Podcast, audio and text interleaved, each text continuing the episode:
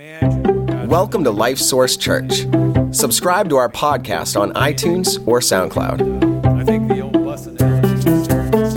Today, you're going to hear a message from Pastor Walt that we hope encourages you. Have your Bibles this morning, and I, I trust you have something there that you can look at, either in the pew or your phone or a tablet or your, somewhere. Um, turn to 2 Timothy chapter 2, verses 1 through 7. And I just want to draw your attention to a passage that really is the most exciting passage, I think, in the Word of God regarding the Great Commission of Jesus. We know what, the, what Jesus said in the Great Commission, but he takes it a step further, really, with his protege Timothy in 2 Timothy chapter 2, because he teaches Timothy how the process continues where we are in the local scene and uh, right where we are uh, ministering at a time. And in this passage, I think we have a great context for what God is doing through GBTF as well, uh, because we're training nationals to do the work. And uh, the first thing I say to these guys when they come into class, say, listen, guys, you can do it better than we can because you're, you're on the scene. You can do it better than we can because you already know the language. And these guys, you know, they know all the dialectical nuances of communication that a missionary, a white missionary, or anyone for that matter, can ever learn in a lifetime because they understand how to communicate very clearly and very specifically uh, to the other person across the table.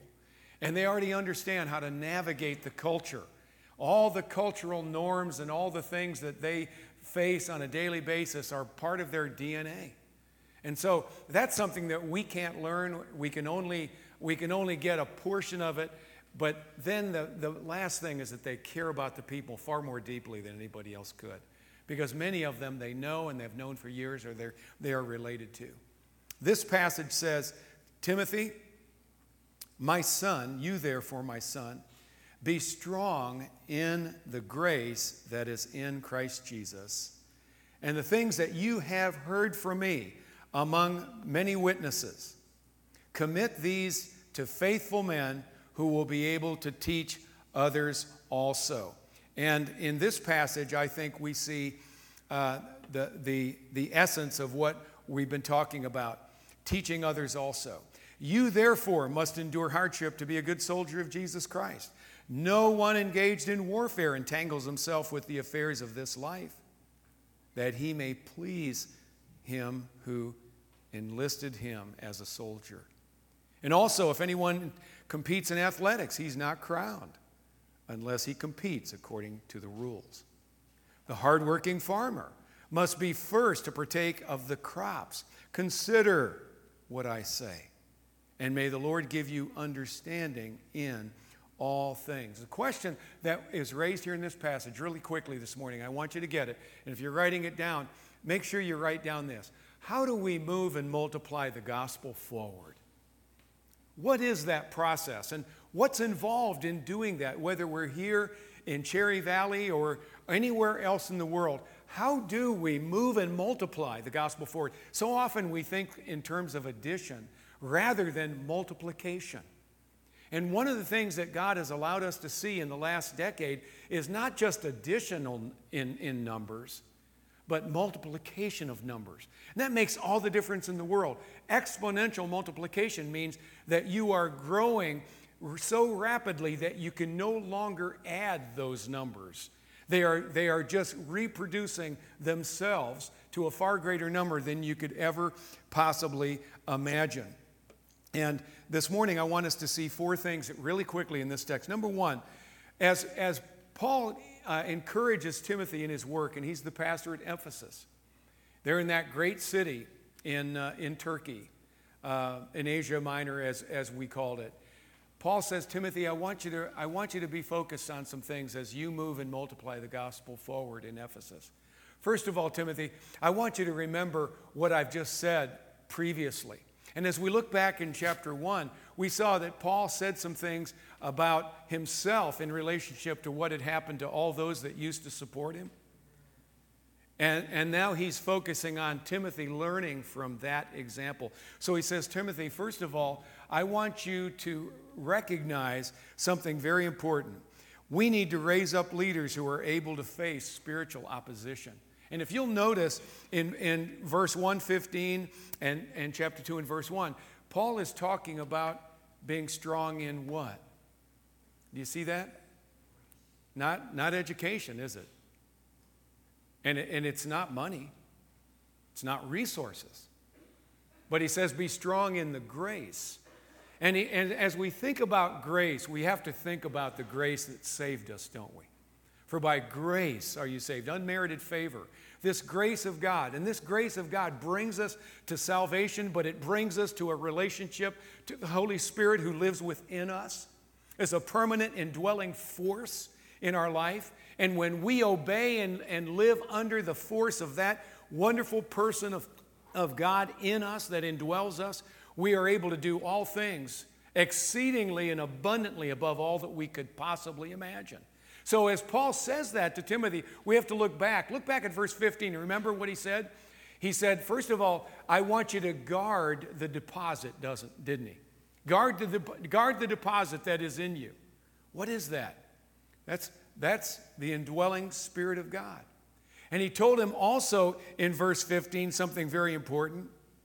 He said, That you may know all those in Asia who have turned away from me, among whom, among whom are Phygellus and Hermogenes. That's a couple of great names, right? The Lord grant mercy to the household of Onesiphorus. But up here in verse 13, I want you to see why he said that. He said, I want you to hold fast the pattern of sound words which you've heard from me to faith and love which are in Christ Jesus. And then he tells us not only to hold fast to that pattern, but he hold fast to that deposit. The only way we can do that as an individual Christian, as a fellow, as a as a as a, a person of God, is to rely on the same grace that saved us each day, to walk in that grace and walk in that faith in obedience. And that's what Paul is saying to Timothy. Timothy, you've got to be strong in grace to face the spiritual opposition, or you're going to end up just like those in Asia who turned away from me. That's what's going to happen to you. So be strong in that grace. Doesn't mean we're going to lose our salvation. Doesn't mean that that is the problem. The problem is that we'll lose our effectiveness. We'll lose our ability to impact our world, to impact our neighbors, to impact our family, to impact our loved ones. But secondly, we see something else going on here. And it's very important. Secondly, we have to not only raise up leaders to, that can face spiritual opposition, we have to raise up leaders that can pass the baton. You see what he said here in verse 2? Verse 2, he, said, he says very clearly, and the things which you have heard from me among many witnesses. What's that next word? Entrust or commit, right? To faithful men. What is that? That's the gospel, isn't it? That's the gospel. That we're to hand off like a baton to others so that they can take the baton and run with it just like we are. That is the genius of what Jesus is saying here, and that's exactly the genius of local committing of these things to nationals on the scale that we're allowed to do and what we are to do in our families, in our neighborhoods, among God's people everywhere. We're to hand off the baton of, of the training that we have received. Now, what does that consist of? What, what does it look like? It's basically what Paul is saying. I want you to hand off, first of all, the content of the gospel. You know, we've got a lot of content out there today that's saying, I'm the gospel or this is the gospel, and it really isn't. Sometimes it's a watered down gospel, a gospel that says, listen, if you're just good enough, you can go to heaven. Or if you just come to church, you can go to heaven. Or if you just get baptized, you can go to heaven. Or if you do a lot of things, you can go to heaven based on what you have done or maybe should do. God says, For by grace are you saved through faith, not of yourselves. It's the gift of God not of works, lest any man should boast. And so, this gift now is the thing that Paul is accentuating in Timothy's life, saying, Listen, I want you to take the content of what you've learned and heard from me, and I want you to hand off that baton to others. The content is the, tra- is the, is the information, the committing is the handing off, the entrusting. You know, if, we, if I have a million dollar vase in my hand, am I going to give it to my five year old son? Hopefully not. Hopefully not, because it probably won't come back in the same one piece that you handed it to them in. Why? Because they're not able to handle something so, so valuable and so important. And so we hand it off to what? The next word is character, to faithful men, right? People that have proven themselves, men and women. And we do that all over the world. The faithful men and women that God has brought into our sphere of, of, being able to train are now the ones that we pour into. And when we pour into them and say, we say, you have to pour into others. First thing I say on Monday morning with every group that I ever encounter, I say, listen, guys, this is not about you sitting on what you learn. This is about you taking what you learn and training at least 10 others in your church pouring into them so they can pour into others who can pour into others. And it can be a continuous thing. And trusting. And trusting. And that's the next word we see here continuity. Who will in turn train others. And the idea is a continuous pattern of training. You know what? It's amazing. It works. It really works. What God says here, we've seen it over the last 10 years work and it's exploding and exponentially multiplying like we never imagined. But it works because that's what God says works. So here we see raising up leaders that can face spiritual opposition, raising up leaders that can pass the baton. And then thirdly, we see raising, raising up leaders that can face hardship, endure hardness as a what? A good soldier. He doesn't say as a good playmate. He doesn't say as a good companion. He says as a good what? Soldier. That's who we are. Every one of us have been called into a spiritual battle. This is not the, the uh, milk and honey land of heaven that we live in. We live in a spiritual battlefield. We are constantly in warfare, if not with ourselves, with the world externally in which we live. Amen? I get out of bed in the morning, but first, before I ever put my feet on the floor, I am facing spiritual opposition about how, what I'm thinking about, or what I'm thinking about in terms of my day, or what I'm thinking about in terms of what happened yesterday, rather than what's thinking, what I should be thinking about today. Today, it's sufficient for the evil thereof, right? So let's not worry about yesterday any longer. Today is a new day. Let's begin it by trusting the Lord with every moment that we have. And so God is saying, listen, we have to learn to endure hardness. You know, in China, you cannot be a pastor of a house church unless you have been in prison.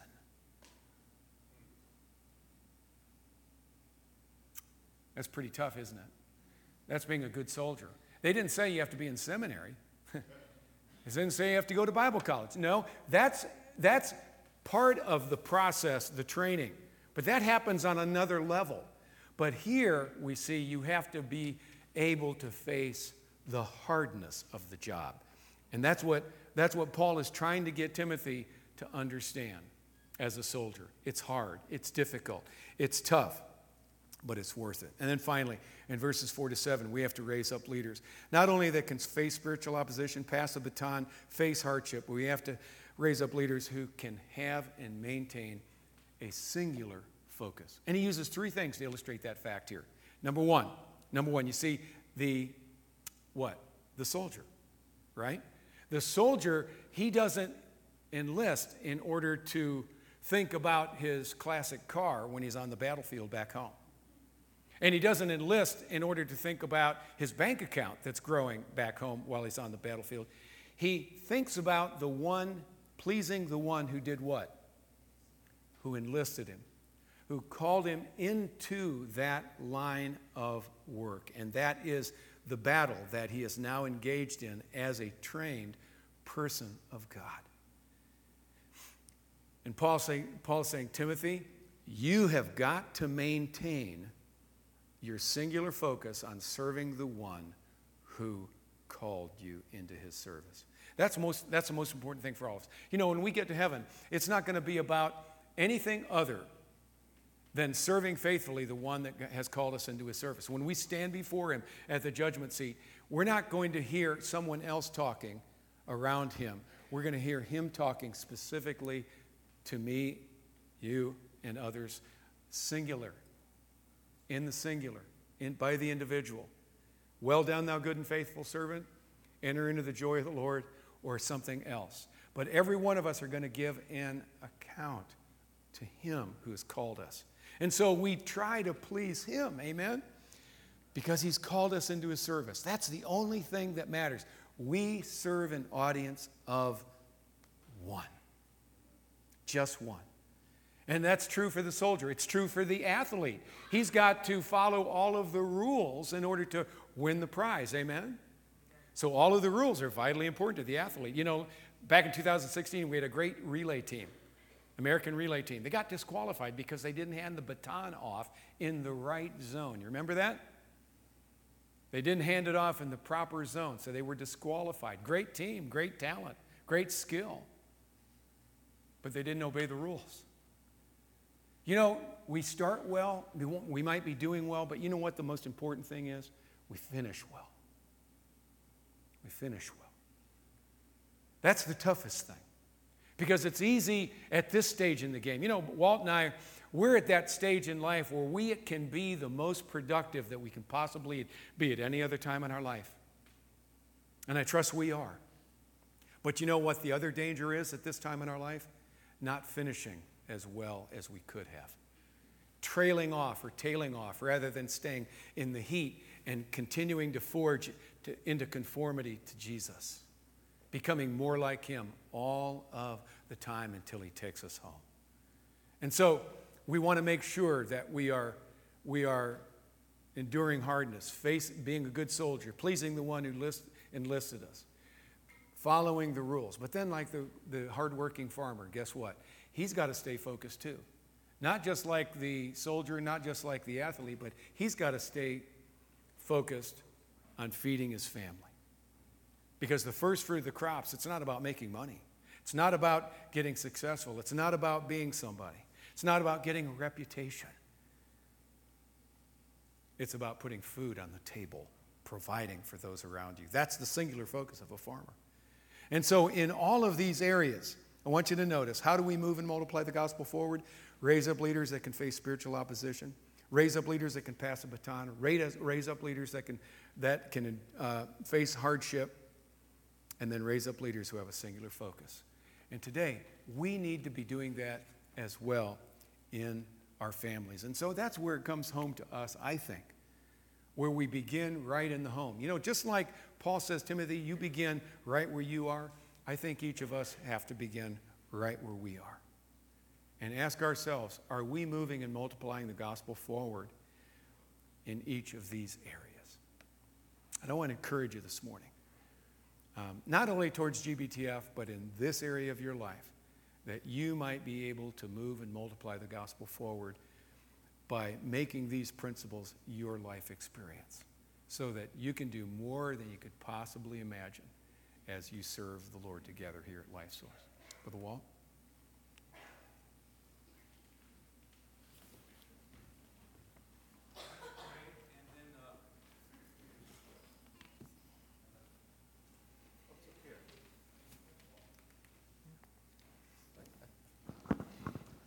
All right, let's pray, and then we're going to ask him some questions here. Father, we come to you, and I'm so grateful for bringing the Snaveleys here today and, and the ministry, the mission that you've uh, put in their hearts and enabled them to do. And, and uh, it's just such an encouragement, Lord, and a challenge uh, for us. And uh, so I thank you for that. Pray, Lord, we will take these things to heart and, and consider how can we be a part of reaching the world with the gospel. I pray it in Jesus' name. Amen. All right, uh, so let's, and, and there's still time to send a question in if you want. Uh, man, you heard a lot of stuff today.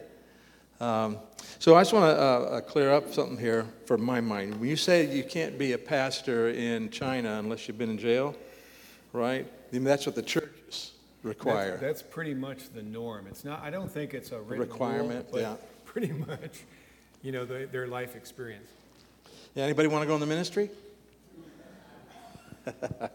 that would change some things, wouldn't it? So, how does it happen that a whole village receives Christ on the same evening? I mean, Well, you think of- about in our culture, like that would be Yeah, a lot of times what they do is they show the Jesus film. Right. And uh, the Jesus film is probably one of the most impactful films for evangelism that is in uh, the third world context. And so they're always asking me for projectors. So I collect projectors and I take them to them when I can. I've had 12 donated in the last couple of weeks. And so we're going to take uh, several to Tanzania and Uganda when we go in July for graduation. But they'll take a projector and they'll show the Jesus film and uh, they'll have maybe 29, 30 saved on the one night. The next night they'll have, you know, 30 more. That's been our experience. And there have been uh, uh, several instances where an entire village uh, in a jungle context come to know Christ. right. And so, it's obviously God has prepared those people, Yes. right? And so, we're entering into a work that God's already got things going on, right? That's Yeah. awesome. Okay, uh, I assume that there were missionaries somewhere back down the line, right? Yes. Uh, and so, but now, rather than sending a missionary, what we're saying is, uh, at least in situations where there are a lot of, Yes. it makes more sense to train those who were originally reached by the missionary, That's right? exactly right. The, the thing that we, we did mention, I'm glad you brought it up. The Pioneer Missions has been the, basically the American model for 200 years. They've, but it's been a, a limited model in the sense that they have to go in and pioneer work. They have to translate the scriptures. They have to, uh, they're limited in terms of how many churches they begin and, and the guys that they train. However, in the last 100 years, oftentimes American mission agencies have left a, a weaker legacy than possibly they should have or could have left because they didn't really leave the Nationals with uh, an effective sense of their destiny to reproduce what the Americans Right, did. they were still dependent on the missionaries. They were still dependent rather than independent. Right, okay. And so now, but you've, how many, how many pastors have you trained, do you think? About? Take a guess. I would say upwards of a thousand. Okay, all right. More. But now you're looking uh, to train trainers. Okay, Right. so how is that going to multiply the ministry? Well, the trainers that we're training um, are the ones. That's what. That's the sweet spot of what I think God is as, as wanting to accomplish, because these guys are going to be far more mobile than we are. They're there. They can. They already know the language. Already know the culture context in which they're serving. So, the what we envision is that one of them will will carry the weight of three or four countries and they'll train other trainers in those other uh, three or four countries. Our plan is to have 100 by the end of 2032, which will be about two in each country. But they're going to really be able to exponentially multiply by going in and training Right, because you, trainers. you as one trainer trained about a thousand in the last And- 12 yeah, years. And Fidel, right now, he's doing a, a whole lot more than what we're doing. Right, And that's what that's what should be. Right. That's the way it should be. We should be in the in the background. These guys should be the ones that are really in the foreground. right. Now, obviously, when you go train, you, you aren't speaking their language. You have to have an No. interpreter for you. Fidel used to be my translator. Okay. Yeah, and now he's the. And does somebody have to translate for him? No. he because knows- of multiple he- languages? He knows multiple Oh, languages. Yeah. Okay, cool. Yeah. Uh, so let me ask this how important is this training for those pastors? Because where are they starting with respect to being prepared for the ministry? I mean, obviously they have to have the character and the relationship with God, but Yeah. do they have any training? I mean, Usually how, not. crucial is this training for Usually not. And, and one of the things that we've been interested in as we've done this is we've, w- w- you always want to know who else is doing what you're doing. How effective are they doing what you're doing? And how, what can you learn from them if they're doing something better than you can? And what we've discovered is that um, most of these um, guys that we're training, they don't want money and they don't want resources necessarily. They need those, but what they really want is training because they know that knowledge is power. They know that better than we know that. Knowledge and equipping is, is power to them. And, and they want to break out of that, uh, that mindset of the faith or fake healer. They want to break out of the mindset of that deliverance ministry. that gla- glitzy, glamorous stuff where they, they come into an area to take everybody's money and then give them nothing in return because they don't have anything. They're false teachers.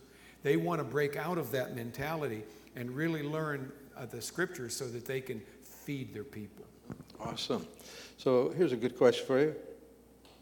Why Africa? That's a good question. You know, God's And, got us anywhere else you think you've gone to Yeah, Indonesia? we're, we're in Myanmar, we're in East Asia as well. We don't have the presence there yet that we would like, but we're not worried about it because God hasn't really given us a presence yet, but He's given us a major footprint in Africa. And I think in the next 10 years, if the Lord allows this plan to move forward, I don't think Africa is going to look the same. I don't see it looking the same. Right now, Africa is not, I mean, well, there are some Muslim countries, but it's not primarily Muslim. Is that correct? There's a lot of Muslim influence, but, uh, and they're trying But to not make, like in Indonesia. Not like in Indonesia. Yeah. Of course, you have you have Buddhism, Hinduism um, that that are fighting, um, you know, and Islam, the Islamic, you know, imprints there. Mm-hmm. Um, there are five Portuguese-speaking nations in in Africa. Right. Mozambique is one, and we're about ready to go into Mozambique. And our plan is to find a couple of good hosts, and then as soon as we can get some guys trained, turn them loose in the five Portuguese-speaking nations. Awesome, awesome. Okay, so if I'm understanding this question right, it's asking, does your ministry baptize these people? And I'm assuming you you talked about, you know, how many people get saved. And, and my, I think I know your answer, but what would you say? If have people getting Yeah. saved, are you baptizing them or? No, no, we don't baptize them. The nationals do all of the church work. Real quick, by nationals. We've used that term. Could you Indigenous. explain? The Okay, indigenous, better explain yeah. indigenous the, too. The indigenous people are the ones that we're training. We're By training indigenous, you mean the ones who are n- n- living live right there. They're Right. living right on site. And uh, the, these indigenous nationals, you know, they travel. Like in Liberia, we've taught there a couple times during rainy season. You know, some of those guys will travel for 12 hours to get to the teaching site. It's crazy.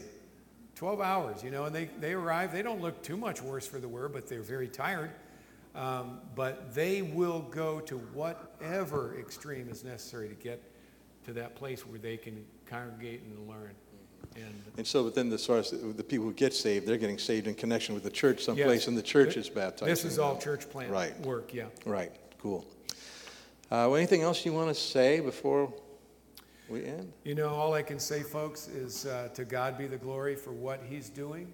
And we need to see it that way and recognize it that way. It's not about us, and it never has been.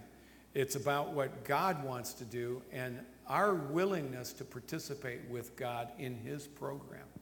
And when we do that, we see amazing things.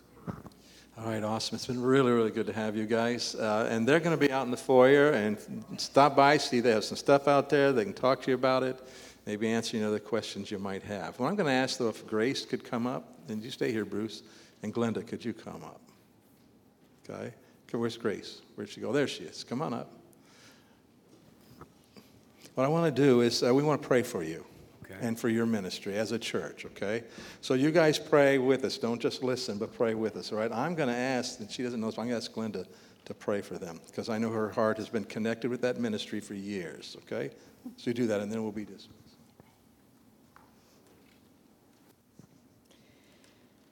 Our God, we just lift you up for who you are.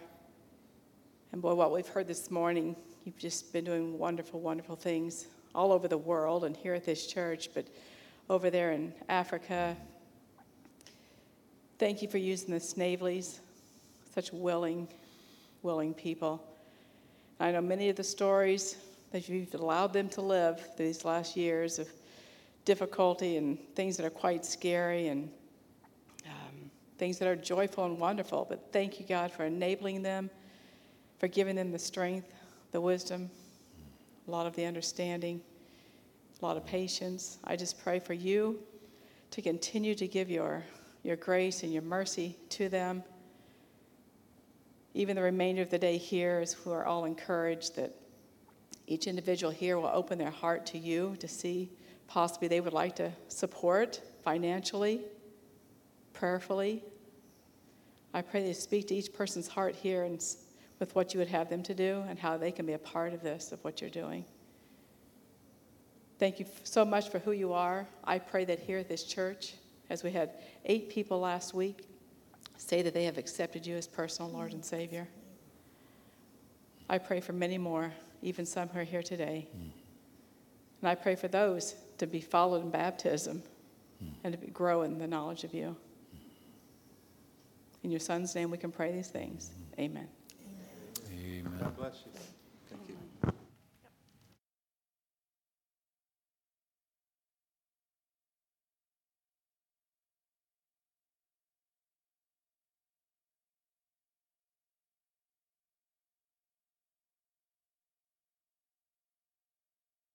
They will be coming to you most likely with a recommendation about this. So I'm going to turn it over now to Bruce and uh, Grace, and uh, let's open our hearts to the Lord. okay?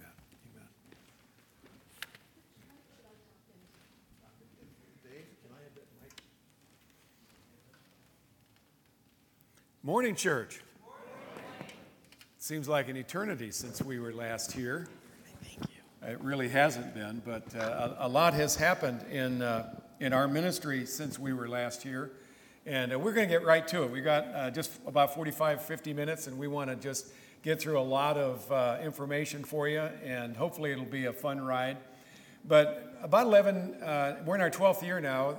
Years ago, we got a vision to train national pastors or national church leaders all over the world who either couldn't get education or couldn't pay for it. Usually it's both.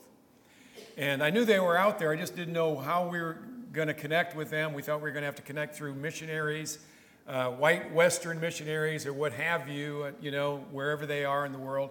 And I want you to know that we've never contacted the first missionary to find these people. Right? What hap- happened, we had a young man in our class from the Congo. He introduced us to a pastor in Rwanda who introduced us to some pastors in the Congo. And from there, now we're in 14 nations of Africa training nationals.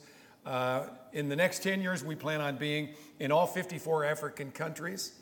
But in the last about 10 years, we've seen over 400 churches started by trained nationals in Africa, over 200 in Liberia alone. And uh, so we're going to show you a quick trailer and let you get up to speed a little bit about what, who and what we are, and then we'll walk you through some slides and pictures, and, uh, and uh, then we'll bring the word in a, in a few minutes. We've got one of, one of our uh, uh, board members here with us today, Jason. He's going to speak for a few minutes about his experience with GBTF, and then we'll uh, go into the message and uh, have a great time in the Word. But let's uh, bring that trailer up, and we'll show you that. In politics, it's all about being local. That couldn't be more true in Christian missions. Being sent Jesus Christ to spread the gospel around the world, churches have primarily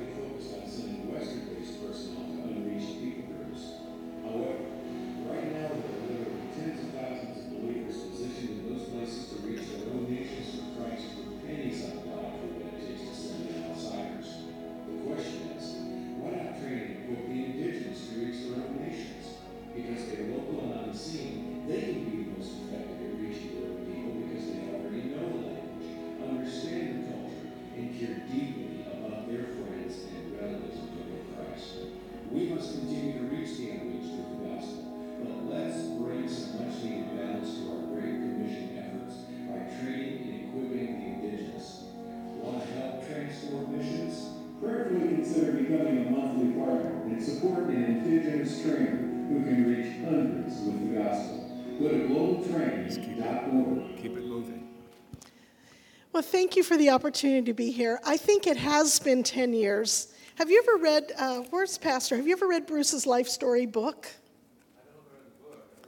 See, that came out in 2014, and we were here before that. So we're sending you a copy. We had some to bring this morning and walked off without them, but it's all right.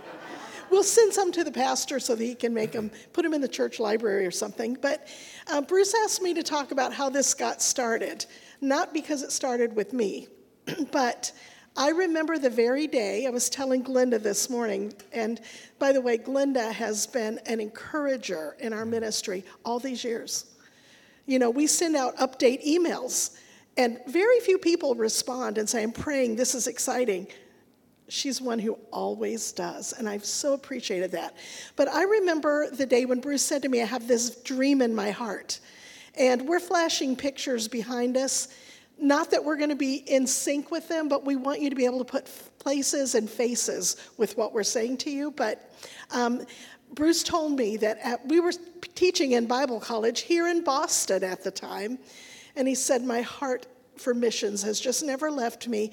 And I picture these people who are in ministry but have no resources and no ability to get them.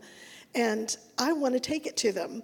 And it seemed an unlikely thing. I mean, God had allowed Bruce to get a PhD in theology. So it seemed like he ought to be teaching in college here. But God's the one who decides that, isn't he? And our heart for missions never left us. And that's where Global Baptist Training Foundation was born. And as Bruce said, these groups keep finding us. We don't have to go looking for them. Um, and Bruce is going to tell you where we've come from, and then we're going to move ahead. Oh, you don't need this. Excuse me. Well, we started in Rwanda, of all places, and that's where the genocide happened back in 1994. You remember that about a million people died in that genocide of the Tutsi uh, clan. And uh, we began to work with a man who was a Tutsi uh, in Rwanda, who, after the genocide, 90 days of genocide, a million people dead, he went out and he began to go to the churches that had been decimated and replace the pastors of those churches uh, with, with pastors that had never been trained. Never, they were young men, maybe leaders, but never been trained, didn't know a lot about the Bible, didn't understand how to handle the Word of God. And so he began to say, okay, You're the leader. Here, here, here. About 55 of them. And then about, um, about 12 to 15 years later, we came along. And about 18 years later, we came along. And he said, I want you to train these guys. So we started training them. And it took a little longer in Rwanda than normal, but uh, that's where we began. And uh, we uh, the story of Dennis, our host there, is just an amazing one. He was spared on the first few days of genocide, uh, really in a miraculous way. But after installing these 55 pastors, we got to go in and train them. And just uh, last year, we uh, graduated them after 10 years. The reason it took so long, it takes three now normally to get them through the program, but it took so long then because we were only going back once a year. And it was very difficult for them to come out of the bush and out of the areas where they were to meet together. And uh, they're very much impoverished men of God. Uh, and yet, we expect them to be part of the process. We just, we're not like the United Nations or like some uh, great resource group that just hands out money and says, we'll pay your expenses, buy your food, this, that, and the other. They have to participate. They actually have to get to the site on their own. They have to give a little something to their, to their host for the syllabus. They have to actually give to provide for their own food needs that during the week. And so that's how a class is handled. And when everybody has some skin in the game, as we call it, the, uh, the appreciation and the desire actually increases because everybody's participating. And it's a wonderful confluence of, of both teacher and student and the work that God is doing. And what has happened in the last, uh, now in our, in our 12th year, has just been absolutely astounding. About five years ago, a man came uh, to us and said, I want, uh, I, I, I'm retired from the pastorate. I'm raising money in order to support church planners to start new churches all over the world. He said, I'd like to work with you.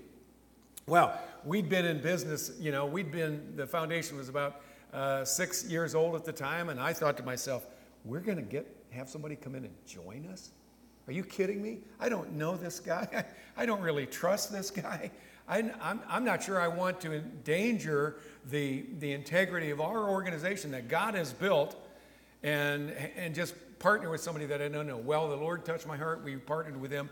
Since then, we've seen over 400 churches started in Africa in the last five years. It's been absolutely amazing. It's been incredible. And this year, there are uh, over 130 that are starting just this year. Just, uh, just this year. Now, about two months ago, get this, if you think that's crazy, in, in just uh, the last couple of months, an organization, um, we came into contact with them. Actually, one of our trainers went into Guinea and started a church in Guinea. We're not in Guinea yet, all right? We're not holding classes in Guinea. They're coming down to Liberia, where we are in Gbarnga, and uh, just 45 minutes from the jungle. And we're, we, we meet there with about 90 pastors twice a year in Gbarnga. It's the, one of the largest classes we have. By the way, I don't run the largest classes in Africa. Our national trainers that we have established mm-hmm. hold the largest classes in Africa now. All right? So we're not the big cheese. They're the big cheese, and they're mm-hmm. intended to be the big cheese because they can do it better. You know why? Because they already know the language, they already understand how to navigate the culture, and they already love the people. So why not turn them loose doing the work of the ministry in the context of where they are? And it works fantastically, all right? So this guy goes up to Guinea, starts a church. They're running about 100 people. They want a building. They don't have any money. Uh, some of you remember, maybe maybe remember the pastor's wife. I'm sure remembers. We had a picture of about 25 plastic uh, yard chairs that we purchased at a hardware store in Ganta, just over the border from uh, uh, Guinea in Liberia. And a guy strapped them on, his, on his motorcycle and carried them over the border and, and used them in this new church. But they said, We need a building. So I said, We don't build buildings, Pastor Wall. We don't build buildings. We don't start churches. We train nationals. That's what we do. That's what God's called us to do. We don't do any of the other stuff. So if God's going to do something else through us, and He has, He's got to bring other people into our sphere and say, We want to partner with you. That's what happened with the church plan. Now, two months ago, this organization or this guy made this request to start a building. I came home, met a guy that I went to seminary with years ago, and it was an old friend, and he said, he said, by off the cuff, he said, We've got a guy in our church multi-million dollar organization was left in his hands. The man died. He was a, he was a big contractor down in Miami, made millions. Before he died, he got saved, wanted to leave all of his wealth to starting churches in the third world context. Nothing in the West, nothing in Europe, only in the third world context, want to build church buildings. He said, You might want to talk to him. I said, Okay. So we went over to Tampa, where he lives we met in this huge monstrosity of a building where they run their organization out of. They don't need that big organiza- big building, but they've got it. And uh, we sat in this huge room and sat down to coffee. And I, he said, "Tell me your story." I, said, I told him the story. I said, "We've got our first church building project that's come across our, our plate, and they they have architectural plans and." and the material list and the amount of money that they need. And he said, Let me see it. I handed him the folder. He looked at it and it was about a $54,000 project. He looked at it and he said, Pocket change. I said, What? Yeah. I, I mean, I was scared 54,000. I thought that might blow him off. No, it didn't. In fact, he said, I have an idea that we might be doing this again. And so we are now in the process. They're going to break ground on that Guinea church a week from yesterday. And we already have the funds. And we've got the funds. They sent us the check. When I was in Rwanda about a month ago training uh, 25 national trainers from all over East Africa. I got an email from the secretary of that organization saying, We have voted unanimously to support this church building in Guinea, and we're sending, where do you want us to send the check? So I said, Send it, you know, this, this place. And so we got the money in the account. It's ready to be done. They, they've given us the responsibility of doing phase one, phase two, phase three with pictures uh, demonstrating all the work that's being done and then the finished product.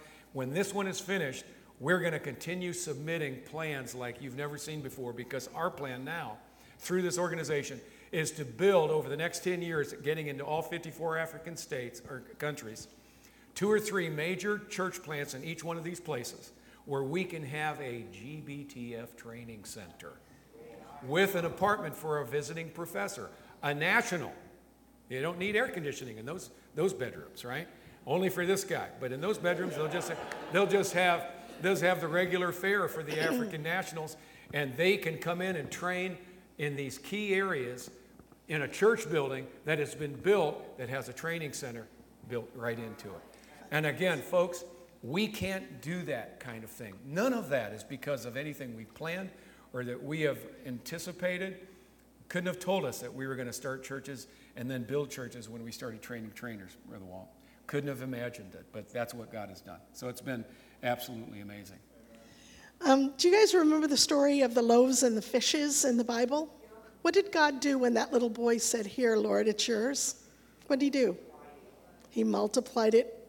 Probably that little boy could never imagine what Jesus would do with his lunch. Well, I think Bruce and I feel that way. In fact, we often give this analogy. we feel like we're on a bus and the Lord's driving and we got to strap on our seatbelts. Because all we did was say, Lord, here is our experience and our education. We really don't know what we're doing. And the Lord has taken us from there and um, provided financially in so many ways. And um, I, I just want to give you a picture of what financial support looks like. One of these classes that trains 70 to 100 national pastors, not one time, but twice a year for th- about three and a half years, and they finish our whole program. One class costs about five to six thousand dollars. That includes getting a teacher flown over there, accommodations. We have to pay to translate materials. Every pastor in every class goes home with the material from that class in his hand in his language and is encouraged to pass that on. Um, so we pay for that and all the other incidentals that go with it. So, I mean, it's costly. And our national pastors can do it, our national trainers can do it a little less expensively than we can, but not a lot. Um, we are now paying the salary of one national trainer. Um, and we pay him $300 a month, and that takes care of his family. And then we cover all of his travel expenses. And he's in more countries now than we could have ever imagined, Fidel is. Bruce has now just finished training 25 more that want to be national trainers. We got to fund them, we have to pay for their travel. So we have to raise the kind of funding so that we can exponentially multiply training these pastors who then will train others who will start new churches who will train others, who will start new churches. And I can't give you the number of people that have been saved. We don't track it, God does. But it's in the thousands. I mean, we have thousands of pastors trained. Imagine out of 400, almost 500 church plants now, how many people they've led the Lord. Sometimes we get notes back that an entire village comes to know the Lord in one night. They'll go in and they'll show the Jesus movie these people will all get saved, and then they plant a church right there to disciple them and grow them up and continue the Great Commission. So we look forward to partnering with LifeSource. We're already friends, we've already been in contact, and we really appreciate the time this morning to just give you a little bit of the burden for training nationals and what God can do through that. Amen. To God be the glory. Amen. And we have the privilege this morning of having Jason Walton. Jason is one of our board members, and he's had, had pastoral experience. He's an engineer in, in Boston, but he sits on our board. And um, he wanted to just take a few minutes uh, this morning uh, and just share his experience with GBTF. And I thought it would be valuable for you to hear, not just from us, but from someone that is part of the governing body of what we do. And, um, and, and I think there's value in that. So, uh, Brother Jason. Thank you. I just told Bruce when I came up, uh, that's been one of my dreams is to build churches, to do that. So, uh, and that's kind of in my wheelhouse at this point. So we're going to get more into that over the next few years. I first met uh, Bruce and Grace probably 20 years ago. I heard Bruce preach a message on a, uh, at a Sunday night prayer service. I'd never heard anyone preach like him.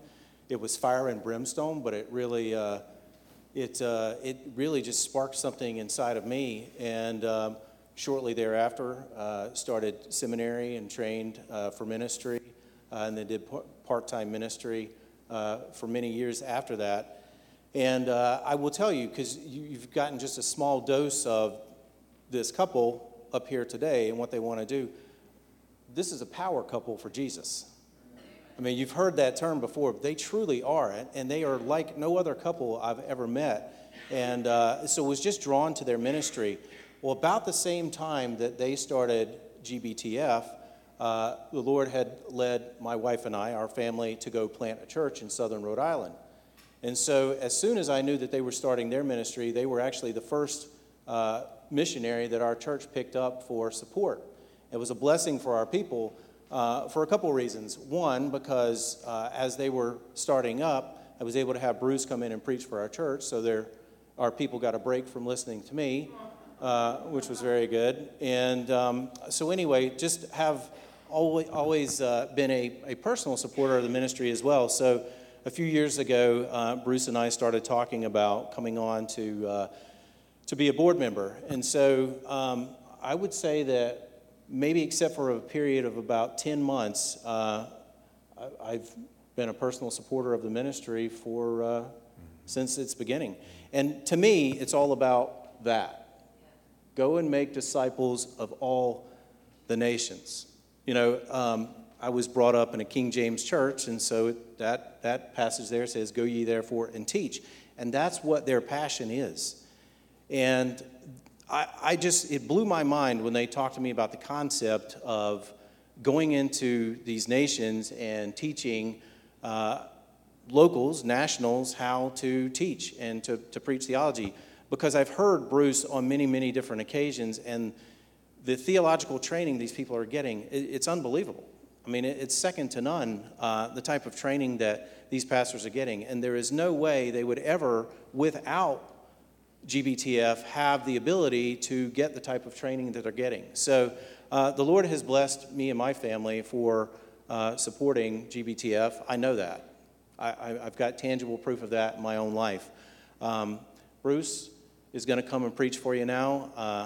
If you'll listen, I know that God will do something in your heart as well. I'm privileged to be a part of uh, GBTF, and uh, you're about to be privileged to get to hear from this man of God. Thank you, Jason. Thank you.